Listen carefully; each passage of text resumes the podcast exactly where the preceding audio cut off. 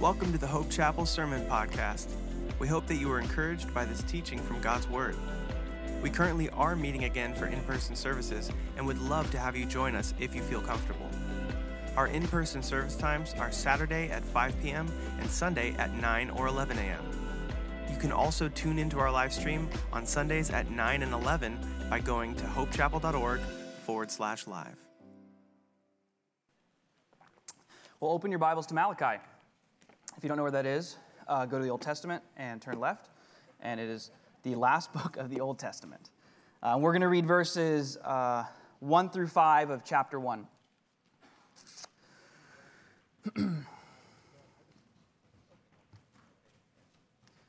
we read the oracle of the word of the Lord to Israel by Malachi. I have loved you, says the Lord. But you say, How have you loved us? Is not Esau Jacob's brother, declares the Lord? Yet I have loved Jacob, but Esau I have hated. I have laid waste to his hill country and left his heritage to jackals of the desert. If Edom says, We are shattered, but we will rebuild the ruins, the Lord of hosts says, They may build, but I will tear down, and they will be called the wicked country, and the people with whom the Lord is angry forever. Your own eyes shall see this, and you shall say, Great is the Lord beyond the border of Israel. Amen? All right. Um, anyone here ever just feel like a little under the weather, a little sick, a little headache, a little nauseous? When I feel a little sick, I have a little headache, feel a little nauseous. nauseous. Uh, um, I'm a normal, reasonable, rational person, so I go on WebMD to find out what terminal illness I have. Anybody else? Yeah you're like, uh oh, I don't have long to live. Uh, nine times out of ten, you know what I just need to do? All good answers. I just need to drink some water. Do you know what I'm talking about? Have you ever drank, drinking a glass of water and you're like, oh, feel great, feel better? It's so obvious, but it's easy to forget. When we read this passage, I don't think we immediately think specifically about what it is, but it is kind of like a drink of water for us when we are spiritually unhealthy. When we're spiritually sick, we need living water. We need to be reminded of an essential, important truth of Scripture. What is the first thing that God says in this passage? He says, I have what? Loved you. I have loved you we should drink deeply from this resource. Remembering that the Lord loved his people in the time of Malachi, and the Lord loves his people now. Malachi uh, is a prophet written, or a prophet who, who prophesied to the nation of Israel uh, at an interesting time in, in Israel's history. They're kind of in the middle right now. You guys have heard of the first good king of Israel. What's his name? Good, David. Let's wake up a little bit. Like, that's the easiest question I'm going to ask you. The first good king of Israel is David, and David is a good king, and his son Solomon, although he ends his tenure as king poorly, he builds the house of God, the first temple in Jerusalem. And in some ways, Israel is at the height of its power, its fame, its spiritual strength. It's doing well. And then we read the rest of First Kings and Second Kings. And as we read those books, we see this continual spiritual decline of Israel. Some good kings, but many, many bad kings. And then, then, then, the kingdom is divided, and you have a northern kingdom and a southern kingdom. And again, over and over and over again, you read that kings didn't honor God, and they led the people in unrighteousness and wickedness, and they worshiped false gods, and they did all kinds of awful things. And the prophets say over and over and over again to the people if you continue to persist in unrighteousness, you're going to be disciplined.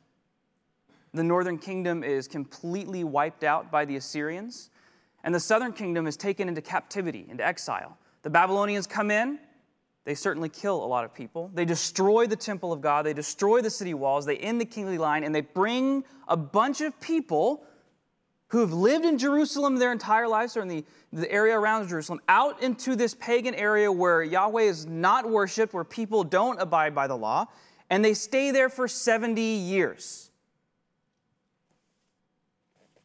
You still with me? Okay. After 70 years, by God's power working through King Cyrus, the people return to Jerusalem. They spent 70 years in discipline. As the prophet said, that was going to happen. They go back to Jerusalem, they rebuild the temple, they rebuild the wall. And Malachi speaking to that group of people. Now, here's the thing they expected for their Messiah to come and to usher in the new age. But right now, even though they've returned to the land, they're not wealthy, they're not famous, they don't have influence. There's this sense in which they can look back to this former glory. The time of David when Israel was big and strong and famous and had influence and honored the Lord and was a priestly nation. And they look at where they're at now and they realize that they don't have everything that they lost. They know there's future glory coming. They're awaiting a Messiah. What's his name? What's his name? Jesus. Jesus. they're waiting for Jesus and they're looking back to their former glory. They're in between a good time and a great time, and they're trying to reconcile the situation that they're in. They're dissatisfied, they're unhappy, and dissatisfaction has bred to what? Disobedience. Have you ever been dissatisfied in your life and then it's led to disobedience? A few honest people.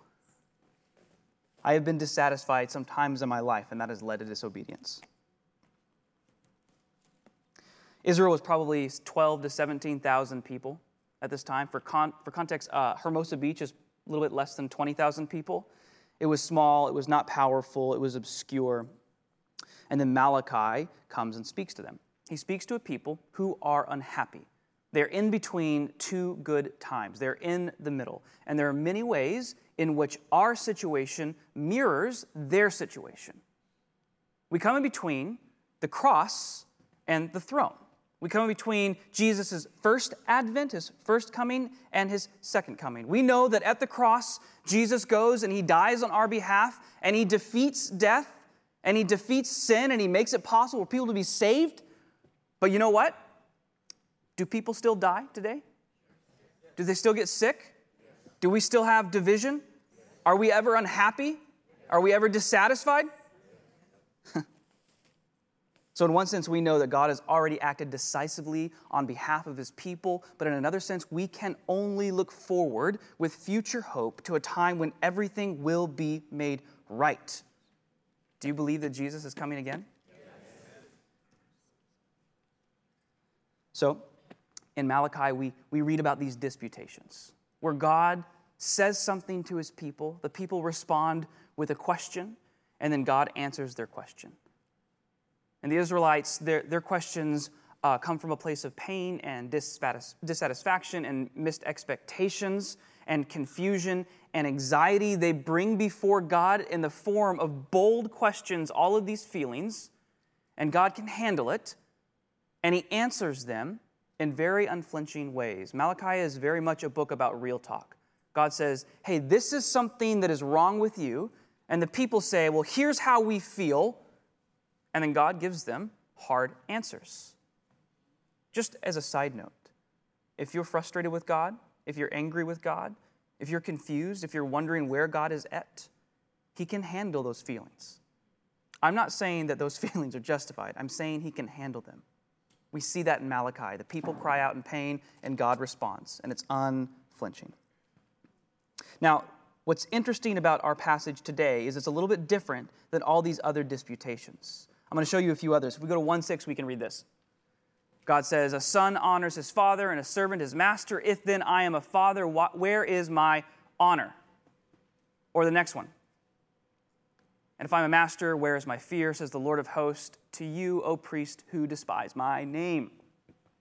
Next one. The Lord says, You have wearied the Lord with your words. Next one. For I, the Lord, do not change. Therefore, you, O children of Jacob, are not consumed. From the days of your father, you have turned aside from my statutes and have not kept them. Return to me, and I will return to you, says the Lord of hosts. Show me one more. Your words have been hard against me, says the Lord. Over and over again, the Lord says to his people, Here's something that you've done that's dishonorable. It's a people group that has become stingy and dissatisfied and offering up inauthentic or empty worship. They've been unfaithful in their lives and in their marriages, and the Lord is going to tell them these things, but He doesn't begin that way. What is the first thing He says? I have loved you. He's going to bring before the people all of these accusations, but he's going to begin with an assurance. And the words are not, I used to love you or I loved you in the past. The, the sense of the word is very much, I have loved you and I still love you. If you count yourself among God's people today, that is also true for you. So as you are sitting in the place of the people in the time of Malachi and you're dissatisfied and you're frustrated and you're concerned and you're worried, you are to remember, as of first importance, that God loves you and He still loves you. He's going to begin with assurance. Even though He's going to correct His people, He's going to connect with them first. Have you ever tried to uh, correct someone that you uh, are not connected with? Some. I may have occasionally. Um, just as a test, find someone that you know does not like you and offer them some unsolicited advice. Have you ever been given advice from someone that you don't like or don't respect? Yeah, occasionally, right? I have.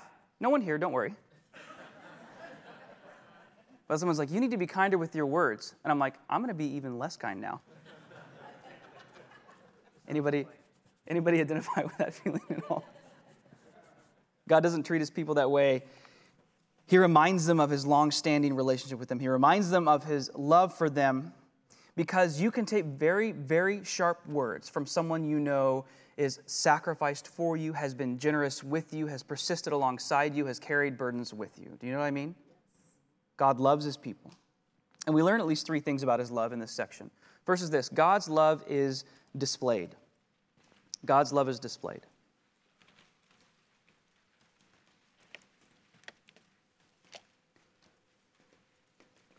Just read again with me the first few verses. We read, The oracle of the word of the Lord to Israel by Malachi I have loved you, says the Lord. But you say, How have you loved us? Is not Esau Jacob's brother, declares the Lord? Yet I have loved Jacob, but Esau I have hated. Just want to say that the Lord declares to his people, I have loved you. And the people say, Hmm, Prove it. How have you loved us? What a bold response to the Lord of the universe who spoke everything into, into creation, into being, and, and holds all the molecules of the universe together. Uh, he says, I have loved you. And they're like, eh. like if you were like at my house for dinner and my wife said, I love you, and I was like, prove it, you would be like, uh oh. It's gonna be an awkward dinner now think something is wrong in this guy's heart, something's wrong in that relationship. That is not the way you respond to someone when they say, I love you. They respond this way because they're dissatisfied. They've come back from exile expecting a great return of God's great people, and it has been underwhelming. Probably at this point, their economy is broken. Probably at this point, they're being pushed around by all other nation groups around them. The temple that they've rebuilt is not as glorious as the former one all kinds of things that they want that they don't have, that they believe God has promised them. They're wondering where those things are. So when God says, I have loved you, they look around at their lives, like some of us do, and they're like, I'm not sure I believe you. God needs to prove to them, to their minds, that He loves them. And what He's going to do is He's going to offer them um, bigger picture. I'll, I'll give you a metaphor. How many of you have kids? Yeah, okay. Um, you ever have great days with your kids? So someone's like, you can have those? Yeah. you can. And I don't even mean like, uh, like, I mean just like a great day from the kids' perspective, right? Like, you know, like popcorn and candy, and you go, you go to the park and you play soccer and they watch a movie that they like, or you go to a theme park. You know what I'm talking about? Like chicken McNuggets and, and Happy Meal toys and getting to play in the play. You know what I'm talking about? You understand? You, like a kid's dream, right? You can give a kid a perfect day, 100 out of 100, just nonstop fun. And you know how it changes everything? Is at the end of the day, you say, You know what time it is? And they look at you like, What time is it? You're like, Bedtime. And then it does not matter what you did that day at all. My kids treat bedtime like a thing that they've never experienced before. I have put my kids to bed thousands of times. There has never been a single day where at the end of the day, I go, you know what, kids? No bedtime tonight. We're just gonna party all through the night, start the next day, no sleeping. They've gone to bed every night. Every night, they act like they've never heard of the concept of bedtime before. We can have an amazing time. And then as soon as their situation changes, I go from their friend to their enemy. I could, and I have, point out to them all the great things that we did that day. I could and I have explained to them why bedtime is good for them. I can do a number of different things that would be designed to help them understand that they should trust me when their life is going well and when their life isn't going well, to their minds. God is going to prove to the Israelites that He loves them. He's going to answer an impetulant question. They say, How have you loved us? And here's how He responds He says, I have loved you, says the Lord, but you say, How have you loved us? And, and the Lord says back, Is not Esau Jacob's brother, declares the Lord? Yet I have loved Jacob, but Esau I have hated. I have laid waste his hill country and left his heritage to jackals of the desert. If Edom says, We are shattered, but we will rebuild the ruins, the Lord of hosts says, They may build, but I will tear down. And they will be called the wicked country and the people with whom the Lord is angry forever. Okay. When you read that, you're like, I don't understand exactly how that's proof that God loves them. And you saw that word hate, I'm sure, at the beginning, and you're like, let's talk about that. Not yet. We will. We will talk about it, but we're not going to talk about it yet. The Lord is describing to them a story of two brothers, Jacob and Esau. Jacob and Esau are the sons of Isaac, Isaac being one of the early patriarchs, the followers of God in, in Genesis. And Jacob and Esau do not get along. They do terrible things to each other. And then they grow into two different nations. Jacob becomes which nation? Yes, good. Okay, here's a harder one. And Esau becomes which nation? Edom. Well done, guys. I mean, no additional points awarded, but well done. Jacob becomes Israel and Edom, or and Esau becomes Edom, and these two nations don't get along. They've never really been allied with each other. They don't think well of each other. And remember how I was saying earlier that the Jews, the Israelites, are taken out into captivity into Babylon? While that's happening, the Edomites, they're pretty pumped about it. We read about this in, in Obadiah. Uh, because of the violence done to your brother Jacob, shame shall cover you, and you shall be cut off forever on the day that you stood aloof on the day that strangers carried off his wealth and foreigners entered his gates and cast lots for Jerusalem, you were like one of them. But do not gloat over the day of your brother in the day of his misfortune. Do not rejoice over the people of Judah in the day of their ruin. Do not boast in the day of distress. Do not enter the gate of my people in the day of their calamity. Do not gloat over his disaster in the day of his calamity. Do not loot his wealth in the day of his calamity. Do not stand at the crossroads to cut off his fugitives. Do not hand over his survivors in the day of distress. What we see is that as, as the Jews, as, as the Israelites, are being disciplined by the Lord at the hands of the Babylonians, as their world is collapsing around them, as their wealth is being plundered, as many of them, I'm sure, are being killed, as many of them are being dragged off into captivity, their brother nation is sitting by gleefully taking it in and sometimes participating. They don't have a peaceful relationship. And what, what God is doing when He's talking to the Israelites, He's, he's contrasting their destinies. Because while the Israelites were out in captivity, the Edomites fell as well. They were destroyed, their territory shrunk, and eventually, them as a nation would cease to exist. God is saying to the Israelites, You're asking me, Have I loved you? How have I loved you? Well, you're back. The Edomites are not. I've kept my promises to you. I never made promises to the Edomites. You're complaining and you're frustrated, but in what world does a nation get brought into captivity and then freed from it back to the land they were originally on? The Edomites are not back, you are back. The Lord is not just declaring his love, he's displaying it. He's not just telling them he loves them, he is showing them how he has loved them. Has anyone here ever experienced fake loves from someone? People are like, yeah. What's fake love? Say, saying that you love someone, but definitely not in any way acting in their favor. It's when you're like, oh, I love that guy a lot, but, and then you begin to talk bad about them behind their back. Talking about how you love someone without actually loving them. The substance of love, the substance of love um, is displaying your love for someone, it's acting in favor of someone else. The substance of love is, is not the feelings you have, those are good, those are the, the outcome of love. But loving someone is acting usually at cost to yourself in their favor. It's okay to feel love, it is far better to display love. I think when we think about God loving us, we have this picture of like Him on His throne, just like smiling down on us, just feeling great feelings of love. And that's not really the way the Bible talks about God's love for us. It primarily talks about God's love for us in terms of what He has done for us. So in Malachi, we hear that the Lord has restored His people, but not the Edomites, because He made a promise to His people. We read about what in the New Testament? Jesus. Romans 8, Paul says this But God shows His love for us in that while we were still sinners, Christ died for us. Paul doesn't say God really, really feels strong feelings of love. Paul says, God loved us. Let me show you how you know that he loves us. Or John 3:16. You guys know this verse?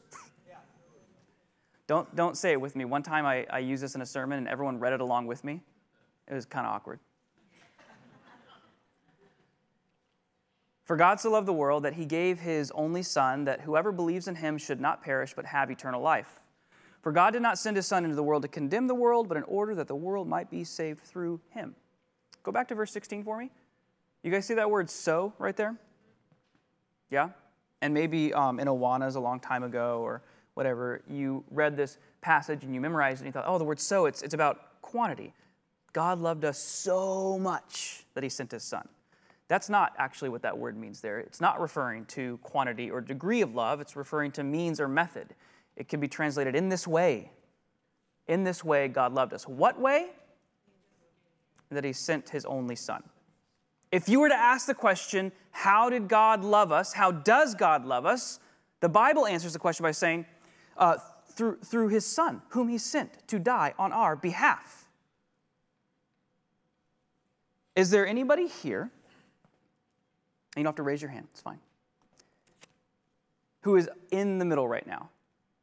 You're aware of what God has done, you're aware of what God is going to do, but you're experiencing frustration or, or confusion or concern or anxiety or sadness.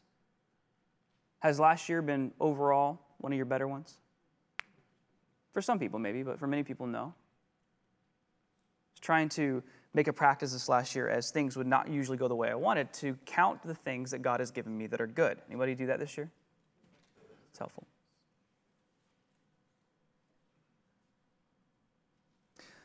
I think many people are in a spot of believing that Jesus has died for them and they believe that Jesus has, uh, will return.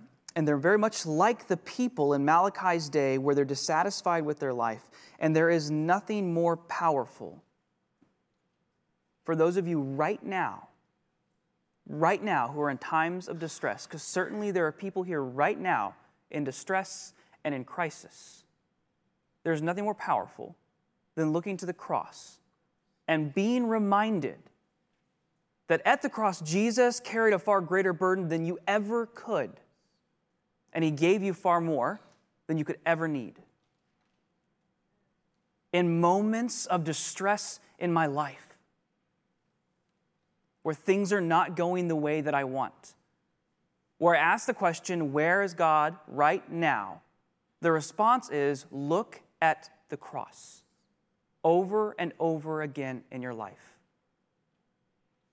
It is an unlimited resource of strength to persist in faithfulness and to persist in obedience because of what Jesus has already done. Amen. Secondly, God's love is unconditional.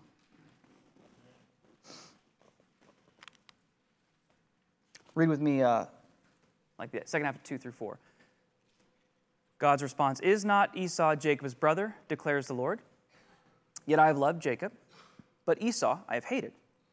I have laid waste his hill country and left his heritage to jackals of the desert. If Edom says, We are shattered, but we will rebuild the ruins, the Lord of hosts says, They may build, but I will tear down, and they will be called the wicked country and the people with whom the Lord is angry forever. Does it make you uncomfortable at all? You guys afraid to say that it makes you uncomfortable? I read a lot of um, stuff on this passage, and it's amazing to me how many people read this passage and they're like, well, that's not acceptable. We have to make that a little bit softer for people who hear it. And I want to begin just by saying this. I, I, I, do think there's ways to understand this passage that are more intelligible to us, that make more sense. But I don't want you to hear the, me defending the passage. Um, and what I mean by this is uh, when, you, when you come across something in the Bible that makes you uncomfortable, the problem is not the Bible. do you understand what I'm saying? Okay. Um, and uh, I have in the past read things in the Bible that have made me uncomfortable, and my tendency is to go, well, that, that can't be right. That makes me uncomfortable. I try and like read around it in different ways and understand it in different ways. And what we need to understand is the Bible has, for many, many, many, many hundreds of years, thousands of years, uh, offended people for different reasons in a variety of ways. Um, and regularly, throughout all of history, people have said, that can't possibly be what the Bible means. Um, and everyone does this, just to be clear. I usually hear um, people say, oh, young people these days reading the Bible the way they want, or, or young people saying, old people these days reading the Bible the way they want. Uh, you know who reads the Bible the way they want? Everyone. Everyone. So, in one sense, I want to be clear. I'm not defending this. I'm not, not trying to make it easier for you to hear. I do, I do want to try and explain it so it at least makes more sense. Um, so, we hear the word hate and, and our, our, like it kind of like triggers our ears and we think god hates someone uh, the first thing we need to say is god's emotions are not the same as our emotions we experience them in the world and it kind of just instills in us a sense of joy or frustration or anger uh, God's emotions uh, are a little bit different. It's not as if we're talking about the burning passion of running outside and seeing someone being beat up and you jump into the fight. It's, it's not that sort of thing. it, it is a more um, subdued, consistent, eternal disposition towards someone. Sometimes people say that, that these words are about preference, that when the Lord says, I loved Jacob, but Esau I hated, um, that, that what he means is, I really like Jacob a whole lot and Esau just a little bit less. I don't really think that's fully capturing what's happening here either. I think the best way to understand it is in terms of the way kings would talk about each other when, when books like the book of Malachi were being written. A king would say that he loved a king from another nation if he was allied with that king, if they were in a treaty or an alliance. And he would say he hated a king from another nation if he were at war with that king. It had very little to do with the feelings in his heart and more to do with the way that he is related to that particular king. Is he allied with them or is he at war with them? But really, to understand the gravity of this passage, we have to understand the predicament of humankind.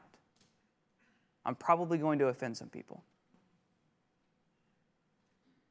I think that, um, that one, one of the reasons we come to passages like this and they stress us out is because we either misremember or misunderstand the Bible. I, I mentioned two brothers earlier. Do you guys remember those brothers' names? Yeah, Jacob and Esau, right? And we think about Jacob and Esau and we think back on the stories of Jacob and Esau, and it's very easy for us and natural for us to kind of put them into good example, bad example category. There's the good brother and the bad brother, the good son and the bad son. And we look back on stories about their lives and we think, yeah, yeah, these are lessons for how we should live. One of the earlier stories is uh, the story of, of Esau selling his birthright. What does he sell it for? Did anyone remember? bowl of, bowl of soup. I have never wanted soup that bad in my life. A birthright. He comes in, he's exhausted. Jacob's made some amazing soup because he's got a very different skill set than his brother. and Esau's hungry. And so he's like, Yeah, you know what? You can have my birthright. I really need some soup right now. Okay, yeah, so we the, the good son and the bad son. There's Jacob, the intelligent, wise son, and there's Esau, the dummy who sold his birthright for a bowl of soup.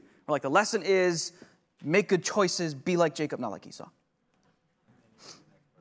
And then you continue in the story, and you have another story of Jacob and Esau, and it's the story in which Jacob steals Esau's blessing from Isaac, their father. Isaac has, has gone blind, or nearly blind.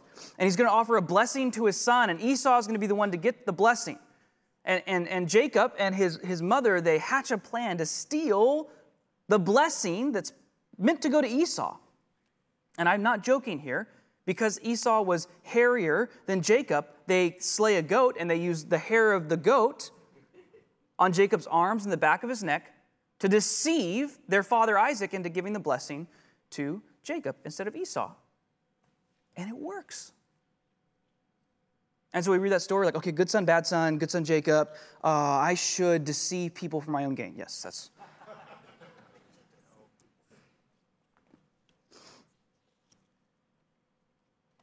is not a story of a good son and a bad son, a good brother and a bad brother. It's a story of two evil brothers one whom God rescued, one whom God passed over. And this becomes like a symbol for how we should understand people in the rest of the Bible. Sometimes people in the Bible stand out as heroes of faith whom we should follow whom we should model our lives after. But none of them, none of them are overall perfect or even very good. And basically, all of them commit heinous, egregious sin. And these two brothers, Jacob and Esau, become two wicked nations Israel and Edom. If you read the story of Israel, are they always righteous? How often do they do despicable things? The point is not that Israel or Edom is worse or better than us. The point is this everyone, everyone who has ever existed, bar one, is actually evil, is actually, at their heart, the core of their heart, one who has rebelled against God. Uh, and I'm not making this up. Uh, Paul says it in Romans. He says this For all have sinned and fall short of the glory of God. The Bible is not a story about some people who do good so God loves them. The Bible is a story about how everyone has turned their face against God, has rebelled against God, has committed egregious, evil, heinous sin, some of whom God graciously and mercifully rescues, and some of whom he passes over and leaves them to the destruction of their own sin.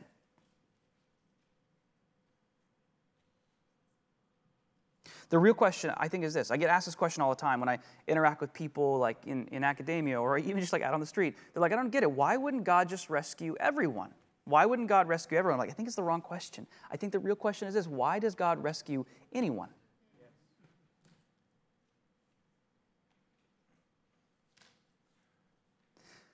We ask, why? Why did God love Jacob? Somebody of you ask, why did God choose me? We can read this in Deuteronomy. This is, this is uh, the Lord talking to his people before they go into the promised land. He says, For you are a people holy to the Lord your God. The Lord your God has chosen you to be a people for his treasured possession. Out of all the peoples who are on the face of the earth, it was not because you were more in number than any other people that the Lord has set his love on you and chose you. For you were the fewest of all peoples, but it is because the Lord loves you and is keeping the oath that he swore to your fathers that the Lord has brought you out with a mighty hand and redeemed you from the house of slavery, from the hand of Pharaoh, king of Egypt. You ask, why did God choose Israel? Not because of Israel. We read like this in the New Testament as well. Paul, Paul is actually going to quote Malachi in Romans. He's actually going to quote the passage we just read. And, and here's how he understands it. And by the way, people ask me, what's the best commentary on the Old Testament? The New Testament. That's where you should start. Lots of good commentaries in the Old Testament. Start with the New Testament uh, Paul says, For this is what the promise said About this time next year I will return, and Sarah shall have a son. And not only so, but also when Rebekah had conceived children by one man, our forefather Isaac, though they were not yet born and had done nothing. You see that? Nothing? Nothing, either good or bad, in order that God's purpose of election might continue, not because of works, but because of him who calls, she was told, The older will serve the younger. As it is written, Jacob I loved, but Esau I hated. What shall we say then? Is there injustice on God's part? By no means.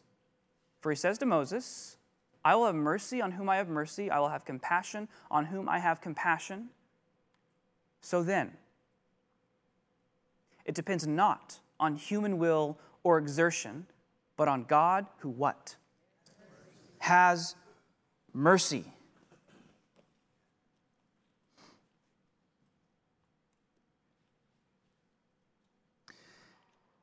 This passage, in some sense, sounds like a warning to Edom. It's less that, it's more of an assurance to Israel, to God's people. We're reminded even here that the love of God is unconditional, it is not conditioned on anything to do with us. Can't earn it, it's not for sale. You can't discover it with the powers of your mind or achieve it by the exertion of your actions or your will. And very, very importantly, Hope Chapel, you cannot lose it. God's love for you does not depend on you. Do you, do you hear that? Just, it's such a crucial truth. God's love for you does not depend on you. If it did, you would lose it. This does two things, I think, this truth, this truth of God's unconditional love for his people. One is it kills the pride of those who have come to believe that they've earned God's favor. If that's you, let that truth that God's love is unconditional kill your pride. You did not earn it, you never could. It also does this it gives rest to those people who are obsessed and consumed with the fear of having failed God. Rest. If that's you, take rest. God's love for you does not depend on you, it is unconditional. It is due to His goodness, not yours, that you are loved.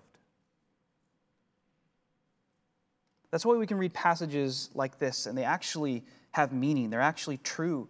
In Romans, Paul says this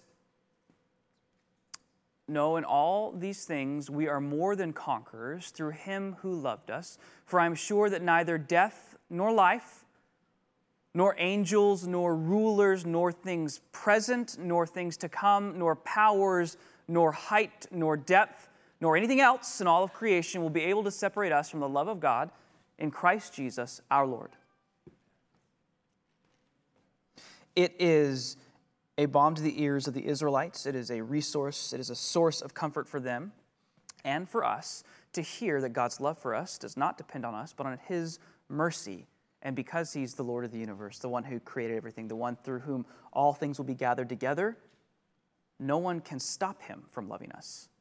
No one else, and not even you. God's love is unconditional. Amen? Lastly, God's love is expansive.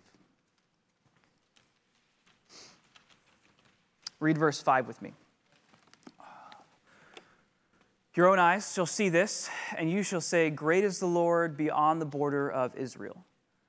Um, and I'm saying here that I think this section is teaching us the expansiveness of God's love. But if we go down a little bit further, um, breaking into to Mike's section early, sorry, man, uh, we can read this. Hopefully. For from the rising of the sun to its setting, my name will be great among the nations, and in every place incense will be offered to my name,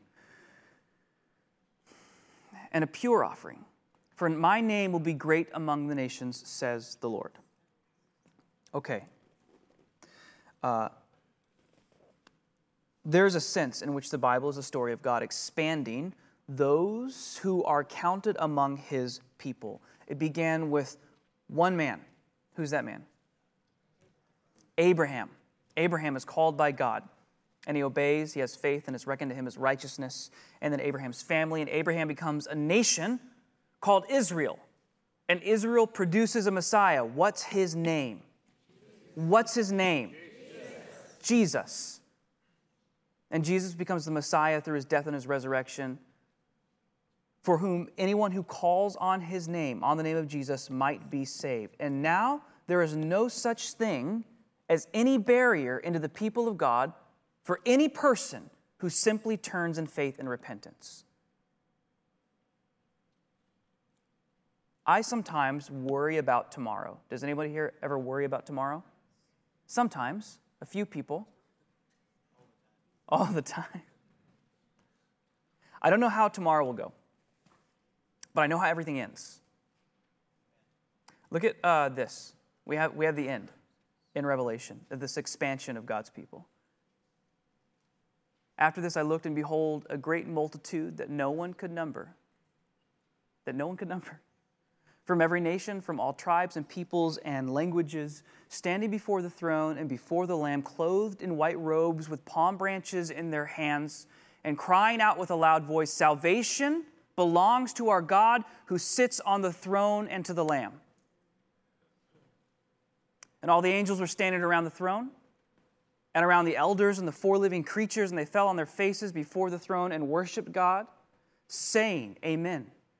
Blessing and glory and wisdom and thanksgiving and honor and power and might be to our God forever and ever. Amen. Church, that God loves you. That one.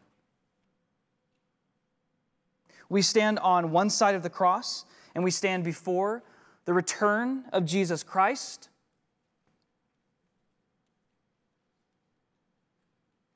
He is worthy to trust because of what he has already done. And he is worthy to hope in because of what we can be sure he will do. Amen? Let's pray.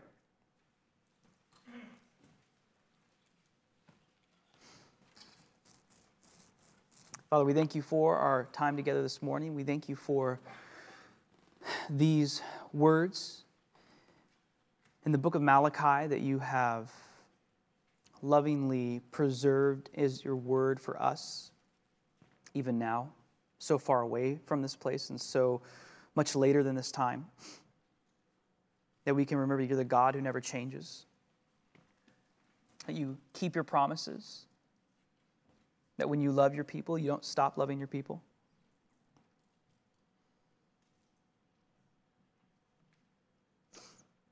I pray for those of us who are here this morning who are, like Israel in the time of Malachi, struggling, that you would offer them the assurance of your love. Remind them of how you have already loved them. For those who don't know you, I pray you tear down their pride